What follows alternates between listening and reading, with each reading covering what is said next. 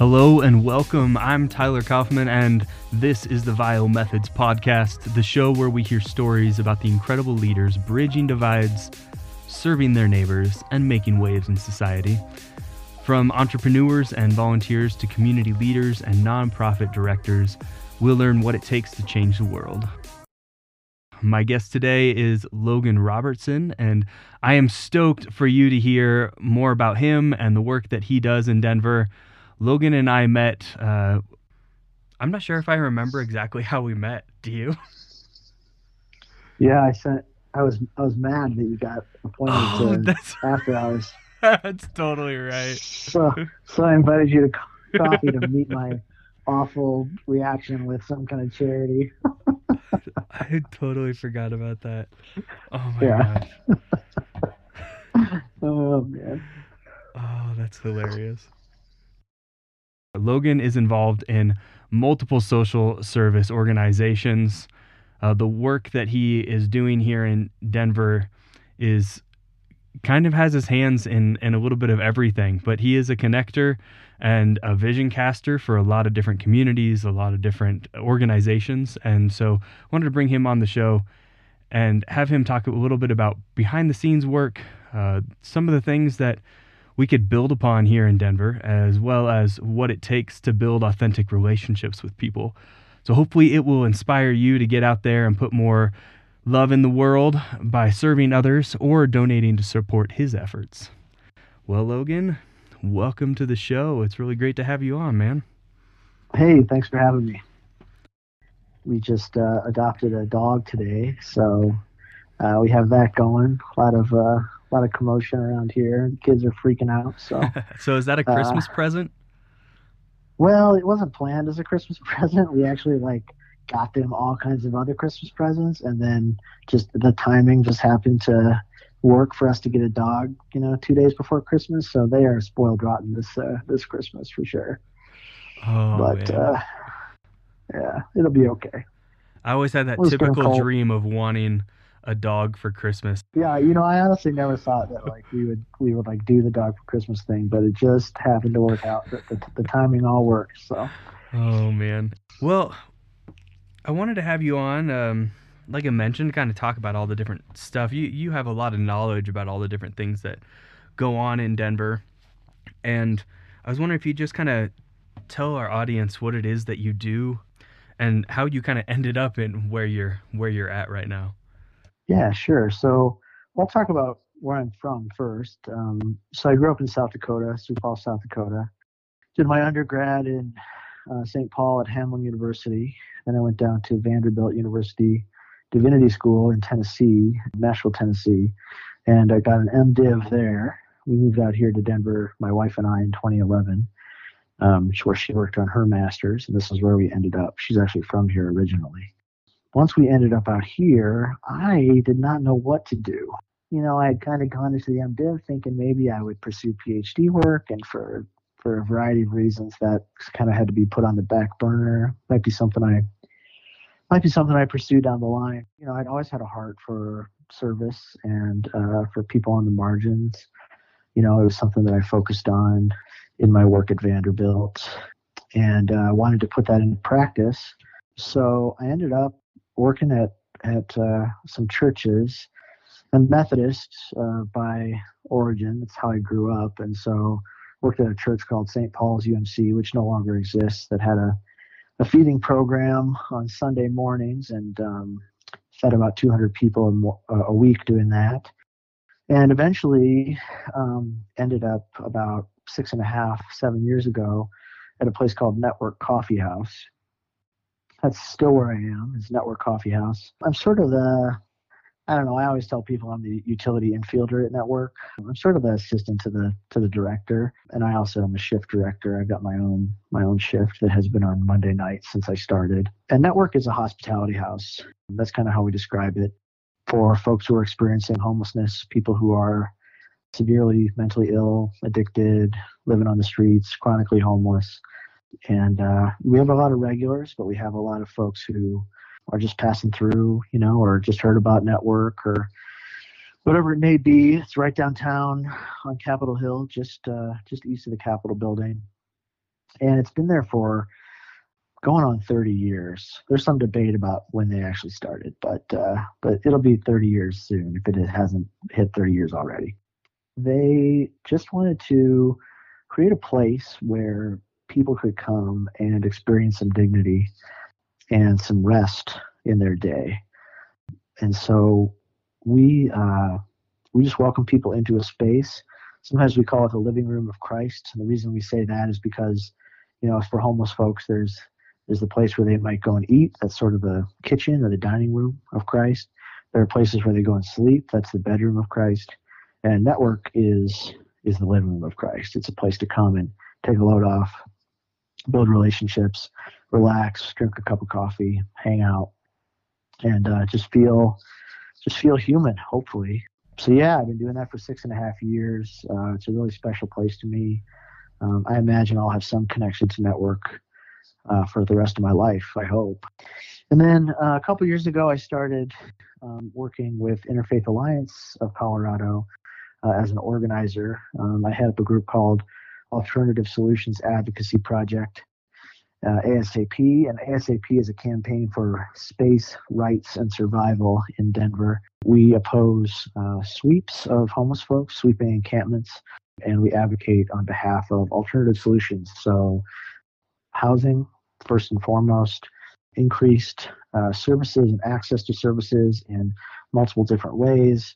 And then solutions like tiny home villages, like safe outdoor space, like safe parking, any kind of solution that meets people who are experiencing homelessness where they are, um, approaches them not as criminals, but as human beings who are kind of making the best choices they can to survive, and uh, and then seeks to uh, shepherd them out of homelessness or at least into a healthier kind of state of of um, of life here on the streets of Denver. So those two things, you know, they they kind of go together. I see it sort of as a chaplain role in a way, and I also head up a group called Colorado Street Chaplaincy Collaborative, which is kind of a loose loose coalition of people who are who are walking beside people who are uh, who are living outside. Yeah, and you also have had your hands in the uh, the safe outdoor space and helping that to come together. The camping tent village that's been put together. Yeah, yeah. So we just have just set up two uh, safe outdoor spaces here in town. Both of them, you know, kind of on Cap Hill. One's at on the parking lot of First Baptist Church in Denver, and the other one is at Denver Community Church. We have um, tents for about 70 people. Um, one is mixed, men and women, and the other one is just for women um, and transgendered individuals. And basically, what happened was, you know, uh, Corona tide broke out. You know, COVID 19 hit the United States, and you know, pretty soon we were all on uh, stay-at-home orders and things like that. And so my friend Cole Chandler, who's the executive director of Colorado Village Collaborative, they sort of head up the tiny home effort here in town. He gave me a call and he was like, "Well, man, I'm kind of sitting on my hands here, you know, and I'm just wondering like how are we going to spend our time during during COVID-19?"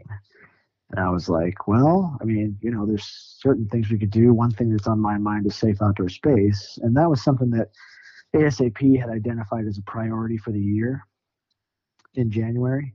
We sort of said we wanted to try to push that ball forward as far as we could. And so it made sense to us with COVID 19 to say this can be part of a this can be part of a public health uh, measure, a way of addressing COVID 19 for homeless folks that allows them to to stay at home, to have a place to be, right? That's going to mean that they're not getting swept. That's going to mean that they can be, you know, checked for their vital signs regularly. That if they do get sick, they can quickly be connected to services. So that was in like end of March, beginning of April when we got started talking about that. And I thought, you know, six weeks tops, we're gonna have a put something set up. like it's a no, it's a no brainer. Yeah, then the government um, gets involved, right? right, and you know we already we already had heard that there was kind of an opening for uh, in the mayor's office. Uh, the mayor's pretty powerful in Denver, no matter who the mayor is. Um, it's just one of those cities where the mayor has a lot of power. And we had heard that that he was kind of amenable to the idea for for the first time that we had heard that. And so it's like, well, you know, this is an opportunity, COVID, to to do something creative and to and to offer something to people that hasn't been done before And we felt like we, there was a little more space to get that done, um, a little more political kind of breathing room to get that done during COVID. and that ended up being true. You know, we got the thing set up, two of them, they're full now. But it was a fight. You know, we had to we had to fight a lot harder than I think we expected to. Um, we pulled in a ton of partners, and actually, you know, it ended up being a really good thing. We made a ton of connections. We built a, t- a lot of political power, and you know, it was a win for ASAP. It was a win for CVC, and I think it was uh, it's a win for people who are experiencing homelessness in Denver as well, as well as other service providers. You know, just the ability to access people and and build relationships with folks, know where they are, and know that they're not going to get you know moved along every couple of weeks, which has been the case under COVID. The city has been sweeping folks at a fever pitch. Um, you know, I, I talked to somebody recently who said that he's been swept six times in two and a half, three months. Wow. Um, and that does not surprise me at all. And you know, it's it's totally um, dehumanizing and it's a waste of money. Uh, and it does not doesn't solve the problem. You know, it just moves people around, just traumatizes people. Yeah, I so, knew yeah, a couple guys that have been swept like three times. I think nuts. that alone is nuts. Yeah. You know, so setting up the safe under space. You know, it's interesting. Like before something exists, I think it's really hard for most people to imagine it. so like when you can show somebody something like a, a, model like safe outdoor space or safe parking or um, you know different kinds of congregant living if you can show it to them it's pretty easy to get your head around. You see that it exists, you understand how it exists, you know, to a certain degree, but that is not the realm where government works. Right. You know, and most churches don't, uh, unfortunately, work in that that space either. You know, they they work in the space of of what exists and how do we make it better or um, make it function, you know, the best that it can. Um, so so for that me, that pointing and yeah. painting it, do you feel like the mock thing that was set up at Belong like helped people yeah. to start catch that vision, or was there a different moment? So first of all, we did have to put together a plan that was very detailed. I actually didn't have a ton to do with that, just because I I've been juggling kids and you know my wife's work and all that kind of stuff. But you know I did as much advising as I could and kind of helped come up with ideas and things like that. Cole Chandler, CVC, and then some of, some of my colleagues at Interfaith Alliance did a lot of work to put together a very detailed plan, a budget, bylaws, you know, all the all the kind of details that somebody in power would want to see. And we thought, you know, this is a slam dunk, and we came right up to the line a couple times, and the government at the vast, at the last minute, you know, the mayor's office just sort of freaked out and said, "Oh, we can't do it here. You know, like we're going to pull back." And after the second time that happened, we got on a, we got on a call, and I basically said like, "Hey, man, they're not going to deal with us in good faith, and so we got to do something else." That something else was let's set up a mock, a, a vacant, just a just an example of the model. Three tents, you know, a place to go to the bathroom, hand washing stations, make it look as nice as we can, with a vision of kind of what we want it to be like and then invite politicians, invite the media, invite neighbors to come and check it out, and and invite folks who are experiencing homelessness too, you know, to come check it out. So that, it kind of came out of a, a sense of de- des- desperation, like we got to show people what this thing is going to look like. So that was helpful, and I think that it, it did help us make a big step toward setting up the SOS. But in the in the days since we set up the SOS, a group called All in Denver, which is by no means a progressive organization. There's progressives on the board of All in Denver. There are conservatives. There are, you know, very conservative business people. There are activists. There are, you know, folks who are bigwigs on in nonprofits. It's a really varied group. But since the SOS got set up, they sent a unanimously voted on letter from All in Denver saying these sweeps are not working. We want an audit of how much it's costing, and we want you to see we want to see you take alternative measures wow. to the sweeps, right? So to me, like that is the kind of religious imagination that they, that is so important in our society and um, and just in the life of, of us as human beings. You know, any any religion worth its salt is going to dream about the way the world could be, to see the ways that the world is broken, to see the ways that you know we can that we can live more like the way you know God wants us to live and and so that kind of dreaming, and you can call it advocacy or you can call it activism. But to me, it's the spirit-led thing, and it shows, you know, shows dividends in people's lives. I think it's kind of a movement of the kingdom. So it's been really instructive, instructive for me. Like all this is like landed in my brain in the last like week and a half. Like I'm just like, okay, like I understand how all this works now in a way, you know, um, not just the nuts and bolts, you know, debating with politicians thing or you know combating NIMBYs. It's not my backyard, people.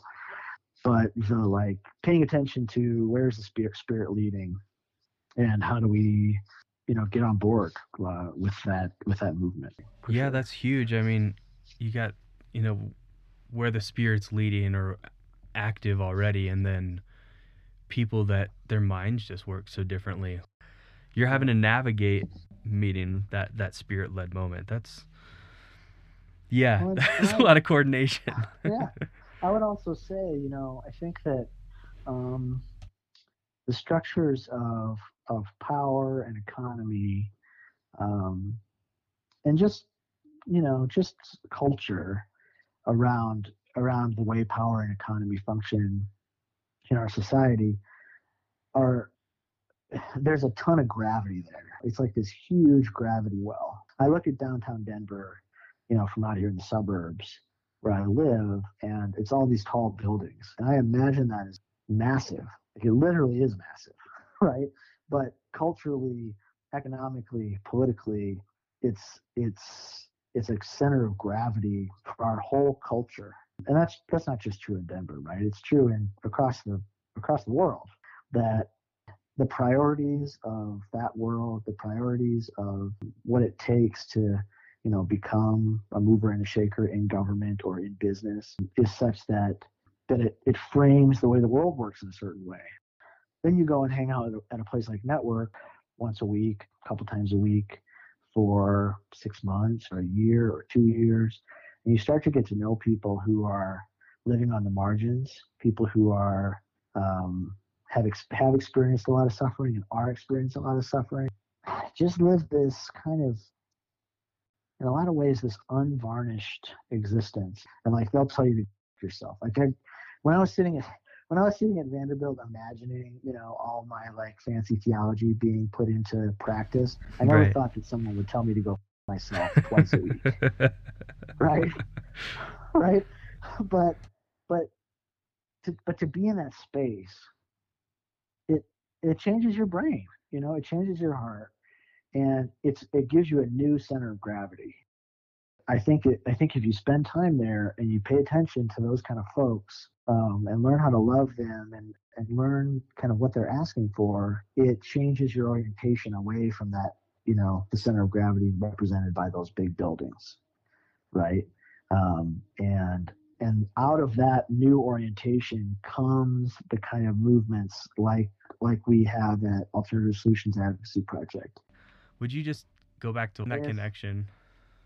Yeah, so ASAP, it, it got it actually was born out of maybe four years ago out of a big uptick uptick in uh, sweeps that the city was carrying out. The city was sort of clearing out these camps of folks around across the city in a way that we hadn't seen before. And there's a camping ban in, in Denver. Basically, uh, um, homelessness is criminalized. So the law is that you can't have anything between you and the ground, and that includes a piece of cardboard or a blanket or a pillow or anything. And you can't have anything covering you other than your clothes. Anybody who is in that situation is up to be moved along, basically. And in the years since, some of those things have changed. There's been some legal challenges and things like that. Um, but fundamentally the law is still in place and um, you know uh, we've seen during covid against cdc guidelines um, big camps getting swept uh, left and right all over the city. And so you know it's just another just another example um, that we need we need different solutions. You know sweeping people is totally counterintuitive. Study after study has shown this um, that when we're sweeping people along or moving people along, they lose track of service providers, they get lose track of outreach workers, they lose track of their the networks of and communities that they're a part of. Um, that uh, you know they they tend to uh, move into other areas, trespass, you know, um, and just experience, you know, negative outcomes from that. So that's how Alternative Solution or uh, ASAP got started. Uh, was just out of a, a, recognition that, you know, this is not how we should be treating people. Um, and um, yeah, and from like a just, practical sense and how we treat another human, just being humane, Yeah. right? But then yeah, just a practical sense, like right. how are you supposed to get the next level of resources if you're constantly being kicked around and then having to replenish the basic necessities? I mean, that's basic, like, Yeah. it's like psychology 101. Yeah, it's like Maslow, you know, Right. y- You're not going to get anything done if you don't have some kind of shelter. And obviously, a tent or you know a sleeping bag or a bi- bivy bag or something like that. That's not ideal. Like we, it's much easier to just house somebody and then stabilize them. Research, you know, shows that that's really effective. But at the very least, you got to know where that person is so you can keep kind of you can keep reaching out to them, you know, so that you can keep offering the services that that they might uh, that they might take advantage of um, to to either get housed or to you know get to the hospital or seek mental health uh, um, help or you know help with addiction or whatever it might be. So Yeah. Logan, what what keeps you you going in this work? Because there are so many obstacles to this type of work. Yeah, You know, building relationships with people, and like you said, there's so much power in the government, and things are structured to work a certain way. So it'd be really easy to throw your hands up and just say, "Yeah, I'm not dealing with this," right? And just focus on you know you have those skills if you're able to in the midst of all this different stuff that's going on use your skills to organize something such as safe outdoor space or build relationships with people that are struggling with these things those those skills are pretty transferable what keeps you being like no but this is where i'm going to be yeah. So I would I would love to say it's because you know Jesus lives in my heart or whatever, but that's not that's not my answer. You know, it's interesting. I a few years ago, and this I can't remember if this was before I started working at Network or not. I think it might have been after. But there was an interview on NPR. I think it was on on Fresh Air, and it was with this doctor who had done part of his residency at a homeless shelter. And you know, the first thing he did is he he he just washed people's feet, which you know, there's some obvious Christian symbolism there. But this guy's an atheist. He washed people's feet and got to know them. And something interesting he says in the interview is, I think Terry Gross or whoever was interviewing asked him, you know, about faith, and he said, he said, you know, it's interesting. All the people who burned out the fastest in that environment were people who had some kind of faith background that was motivating them to come into the shelter environment and volunteer. And wow that really stuck with me. He said the people who stuck out the longest were folks who either were atheist, outright atheist, or agnostic, or just kind of, you know, run of the mill humanist types. And I wondered, like, why is that? You know, it's funny because when I started really getting into this in a, you know, week to week, day to day professional way, at first that kind of religious motivation, that, that like faith filled motivation is sustaining.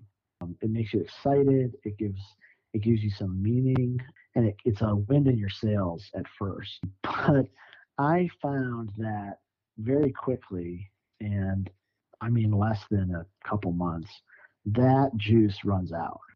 You know, I started to I started to describe network as a cauldron for the Holy Spirit's fire. Because being in that environment week to week burns away all that all that pious bullshit that you take into the room with you. Uh, Any anything about trying to be a good person or a good Christian or following Jesus or oh trying to meet Christ on the margins or all that stuff gets burned away and you are left with just yourself. You are left with yourself as you know a God bearer, as um, a created being, and all you have to offer is just your own stupid self. So I think what what matters in sustaining this work is coming to terms with your own poverty, coming to terms and and getting really comfortable with the fact that you're not going to save anybody. Um, you're not going to you're not going to be the the big difference necessarily in somebody's life. I mean, you might be like by accident, right? But but you're not gonna. Um, I don't like. I don't want to be too down on it. It's not about you. Yeah. You know what I mean? Like, so you gotta you gotta get out of your own head. You gotta get out of your own kind of design for whatever it is. And you know, I I haven't had this experience in a while, but I used to.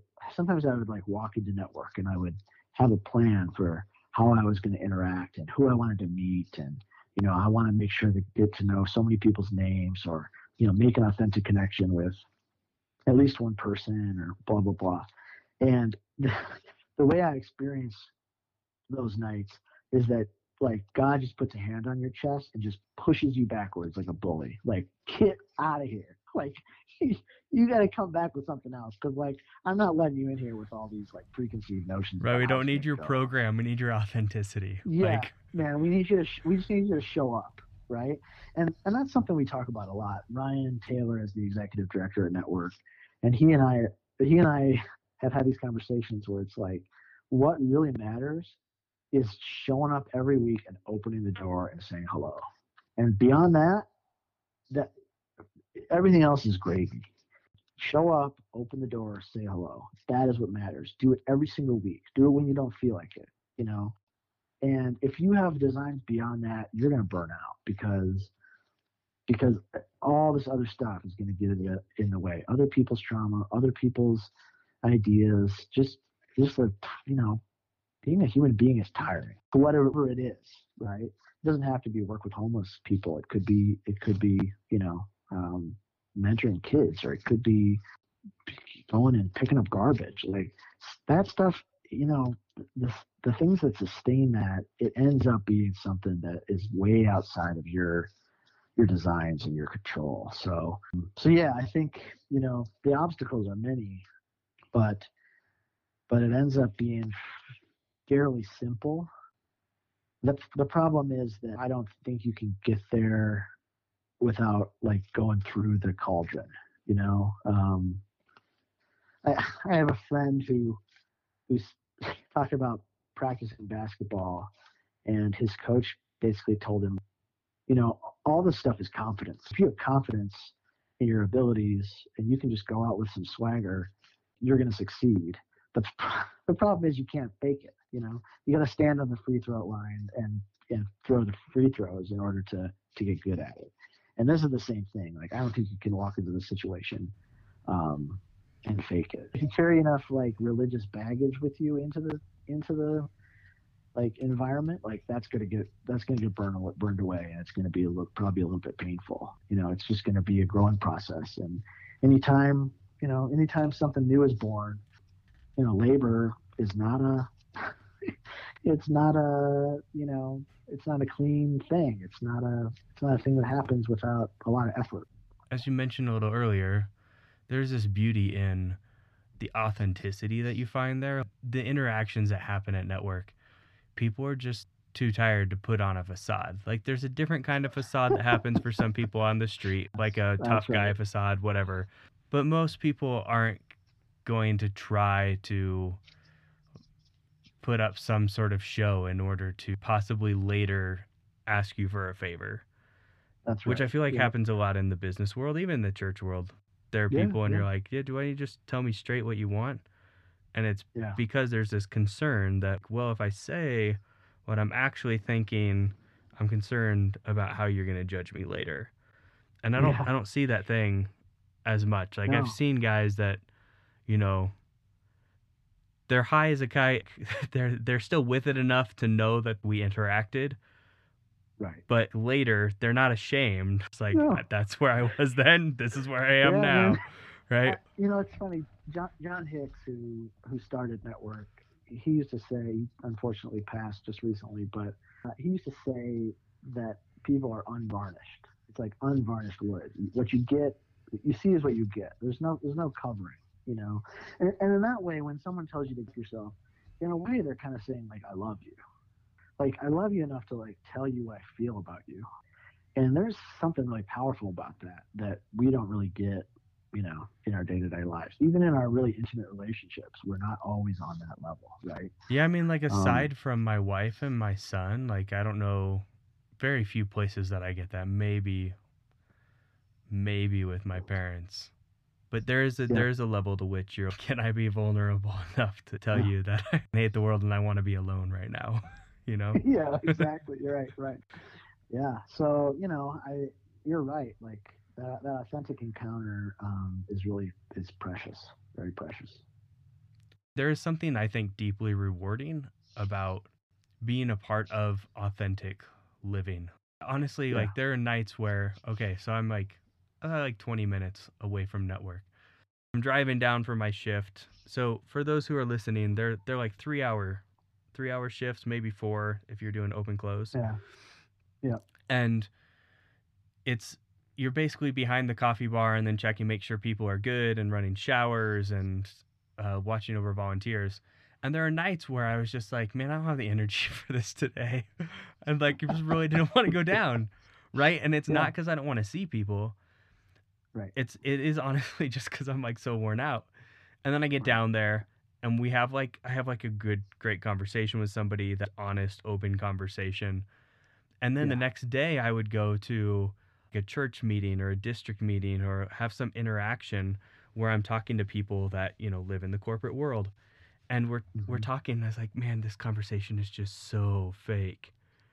like and it, it like it, I like get addicted to the authenticity of like the open and vulnerable state and not vulnerable of taking advantage of somebody like vulnerable of like your your bleeding heart is like right there and yeah. somebody's willing to let you into these vulnerable moments. And sometimes yeah. it's go yourself, get out of my face. right. But like yeah, right. Exactly. but but sometimes, you know, it it is that close encounter and just being able to have that conversation. Mm-hmm. Totally. Um, I mean, I think, boy, there's like so many places I could go. um, the, the first thing I would say is that idea of vulnerability. It's pretty easy as cisgendered white man with all the power in the world and like a decent physical presence to say, go in front of a bunch of homeless folks, a lot of who are mentally unstable, and be vulnerable. um, yeah, sure. I, you can't say that to everybody, but but the way the way that I like to frame it is is as um, an experience of awkwardness. I think that everybody can feel, can put themselves in a position where they feel awkward but not unsafe. You know what I'm saying? Um, and and that sometimes to have a an on the level conversation with somebody you don't know that well can be kind of awkward for folks who you know, who are experiencing mental illness or addictions, sometimes it can be really awkward. You're like, I don't know what I'm talking about here. Like, I'm just not in my head. Or you might see somebody's naked butt or whatever. Like, that is awkward. But it's like just the right amount of vulnerability that over time it can help kind of form you, um, form you into into the kind of person that can hang in a in a situation where you feel a little you know, on the on the back foot, and you don't know exactly where this conversation's going or what's going to happen tonight, or um, yeah, I'm not really feeling it, but maybe that'll mean that that I can exist in this space in, in a more authentic way because my guard's down a little bit, you know. Yeah, there's um, something oddly addicting too about being able to be a person that can hang in that moment.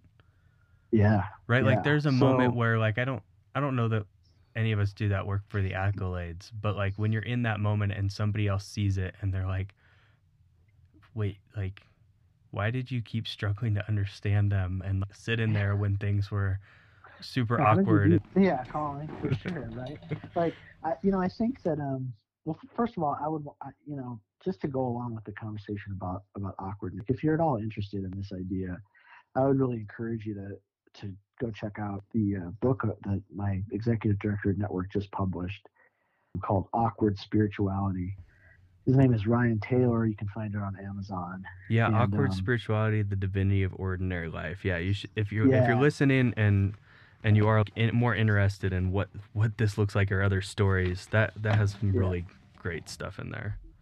so you know go check that out and it's just it's just some very approachable stories about about these awkward situations and and how it how it draws you into you know relationship and into into meaning with something that's that's gonna really really be uh, fundamental to to your life if you if you let it work on it. so i would say that you know that's a great resource but i would also say like you don't have to jump in with two feet to to a place you know, kind of as like on the edge as network is. Like network is pretty radical. Um, I honestly, I when I moved to Denver, one of the first things I did was got involved with After Hours uh, when Jerry uh, Herships was running the show, and just started coming down to the park, you know, and started getting comfortable, you know, with being around folks who are who are experiencing homelessness giving out some lunch or feeding communion or whatever, um, having a conversation for 15, you know, 20, 30 minutes, and then going about my day, you know, doing that once a week. Um, so like, I think that, I think that you can kind of see this kind of spirituality as a, and just service as a zero entry pool. You know, Yeah. if you want to find a place that's not as high risk, um, that is, is going to really introduce you to, to a way of, of serving and being that that is a little bit a little bit easier. I mean, frankly, just something that that doesn't take much, but just kind of showing up. Uh, Yeah, to kind of but outline that, for where I people started, Yeah. or that trajectory. So so after hours is the ministry that I'm currently the the executive director of, and it was uh, Logan's talking about the founder Jerry Herships. So he started it by reaching out to people in bars, and then they would make peanut butter jelly sandwich sack lunches and take them down to the corner of a park that is in downtown Denver. It's like the civic center, the main kind of park area down downtown Denver. I guess there's there's technically like three main parks in downtown Denver, but it's one of the main ones. Uh, it's right across the street from the main library downtown, and and you can just come and just hand out sack lunches and waters to people, and there's a line of like 120 people, but there's also opportunities to enter into conversations as people as they're going about eating those lunches or some of them will come up and say hey do you have an extra this? Do you have an extra that? Do you know where i can get this or that resource? And so there's there's little doors that will open up and Mhm, sometimes it's light-hearted conversation as people are standing in line and sometimes it's really deep stuff that people need but and then the the trajectory of that network you're like 25 to 50 people in what is uh, in Denver, I think they're called like Denver Square houses, and they're basically like two or three story brick buildings. And this Yeah. is like an old house that's been turned into essentially a coffee shop, not one where you're getting like your daily, you know, mud. Um, but they Oh, open up a couple times a day, and people come in typically that are experiencing homelessness or at least deep poverty, and then they can get free coffee. Sometimes some people hand out something to eat but mostly just coffee and conversation, play some chess, checkers, you know, just chat with each other. Some people doze off in their chair. But that level, you're inside a building, you're there, you can sit down and you can, you know, play a game of, of chess with people and have a deeper Mhm. conversation there. And so there are kind of like that trajectory of how deep of conversation you're going with people. It can there's different ways to engage all along that. So for those who are wondering kind of this trajectory we're talking about, handing a sandwich and the the engagement is just thank you. The, the conversation that can happen there and then conversation in a setting where it's like we're in the same building you know and you're not you're not Yeah. you're not walking away easily Yeah, and I would even highlight, you know, I would even highlight the part of after hours. Like you show up at the bar, you know, you've probably been into a bar before. That's not going to be super uncomfortable. But like then this like church thing starts to happen, and the call to worship is get up off your butt and make a sandwich, and that sandwich is going to feed somebody the next day. absolutely You know? And so like that, even that, like that can be like the first piece that like like you talked about people's hearts. Like you can grab somebody's heart and say like, I want to see where the sandwich goes tomorrow. You know, um, or Yeah. whatever later later in the week or whatever it might be. So there's a piece there that's that's pretty powerful too. Um, I just don't want people to stop there. you know, I, I'm hoping that people kind of keep getting drawn forward into deeper and deeper, more meaningful relationships and, and, and a little bit more time and a little bit more skin in the game. Because it's when you it's when you put that skin in the game that that it really starts to like like I said that that center of gravity starts to starts to move for you. Absolutely. So you're you have quite a, a bit of skin in the game. Speaking of, I mean, you've been pulled pretty far into this gravity that you're working on, you know, all the way to safe outdoor space now, and helping Yeah. people find, you know, what is essentially permanent housing, even if it's only temporary. Like in the Yeah. midst of still being on the street. I mean, in a parking lot, but the the Yeah. move is is small and yet it's so powerful for so many people. I was talking to a couple friends and they were like, you know, I've been swept three times and each time like I have to replace my tent or my sleeping bag, my clothes, my cell phone, and then mm-hmm. how am I supposed to get any other the other resources that will help me escape everything that's going on in the midst of this pandemic and worry about my identity being stolen and uh, Yep. you know so so all that stuff's going on and one of them walked up to me he's like dude all my stuff is in one place and he broke down crying I was like oh like Yeah, we we had a story of a guy who the first night he you know he slept at the safe outdoor space, and then he left. He came down to network, and then he went back to the safe outdoor space. And when he got back, he was like, "That's the first walk I've taken in six years where I didn't have my backpack on me." wow He was like, "You know how light I feel? It feels like I'm flying." You know, because he doesn't have a 50 pound pack on his back. It's safe in his tent and there's somebody there to make sure that nobody messes with it, you know? And the other thing is, folks moved into that safe outdoor space. I was shocked, shocked people moved in because some folks are real loners, you know, and they're proud of the fact that they can take they can take care of themselves. They're proud of the gear they have. They're proud of their camping spot that's out of the way where they're probably not going to get swept because they're smart about it, you know. Um, and and a couple of those folks moved in, and when Ryan, you know, the ED at Network told me that, I was like, "What? Gary moved in to to the SOS?" And Ryan was like, "Yeah, man, I couldn't believe it." And I was like, "Wow!" And he's still there. You know, it's a week later, and I, I'm just like blown away. And so to see those folks get get met where they are and served by something that is creative and that shows that a different kind of world is possible is incredibly powerful. I mean, it's just incredibly. I'm gonna cry. Like, it's just, yeah it's so powerful. You know, it's it's what it's the way that Christ wants us to see the world. Um, that that a different kind of world is possible. That that we can relate to each other in a way that is so much more, so much more grounded in in the life of of God. Um, you know, madness. Um, so yeah, it's it's been so instructive for me. Yeah, I mean sure. it, it's so much easier for I think the general population to see people that are unhoused and in extreme poverty as bearers of God's image if if they are able to walk a little more upright.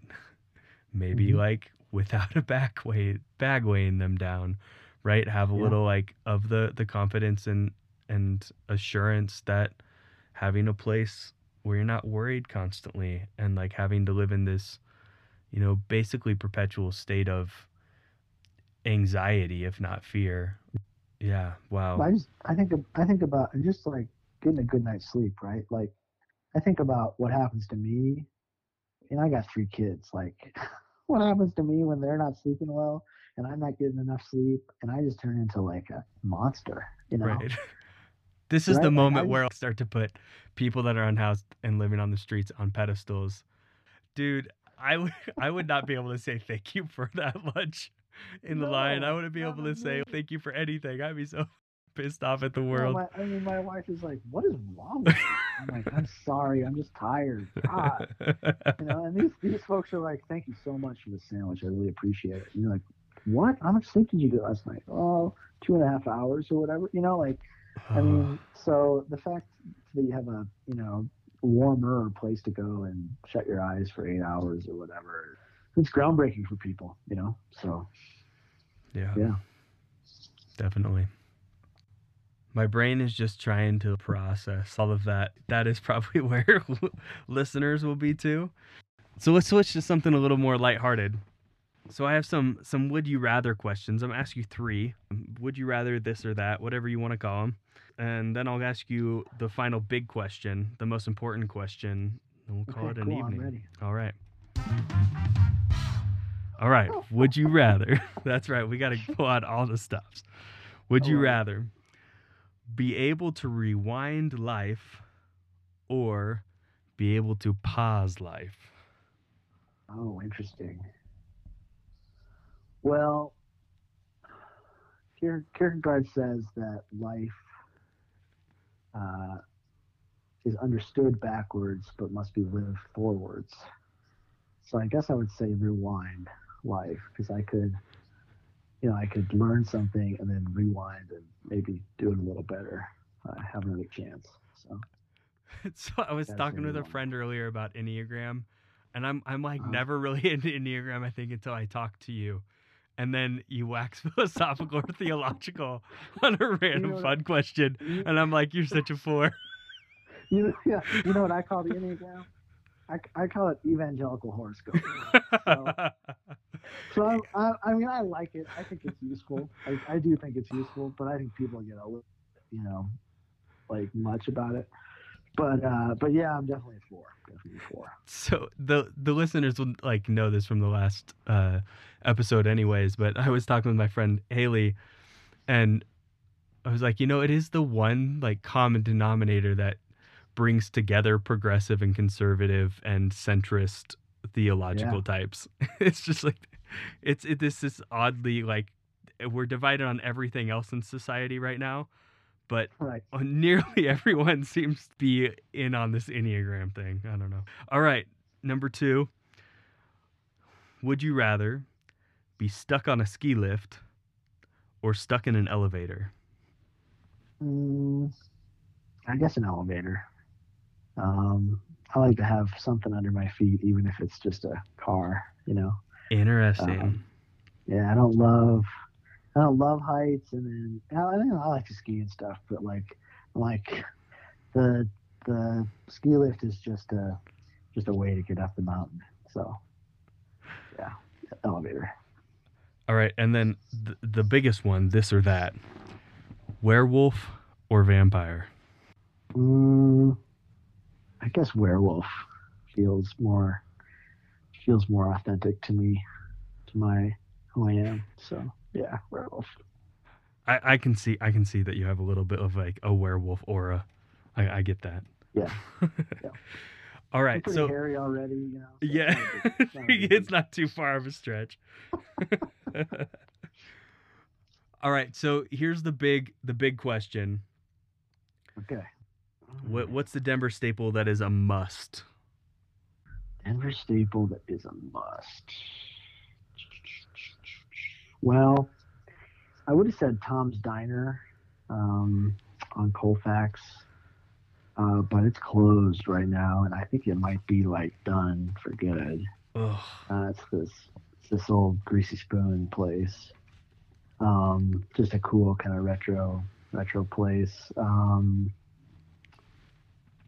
but if not if not Tom's, you know, I'm just gonna go with the food theme again and, and say Pete's Kitchen, which is is down the way a little ways. Oh, I don't think I've been to Pete's Kitchen yet. Yeah, man, it's this greasy spoon.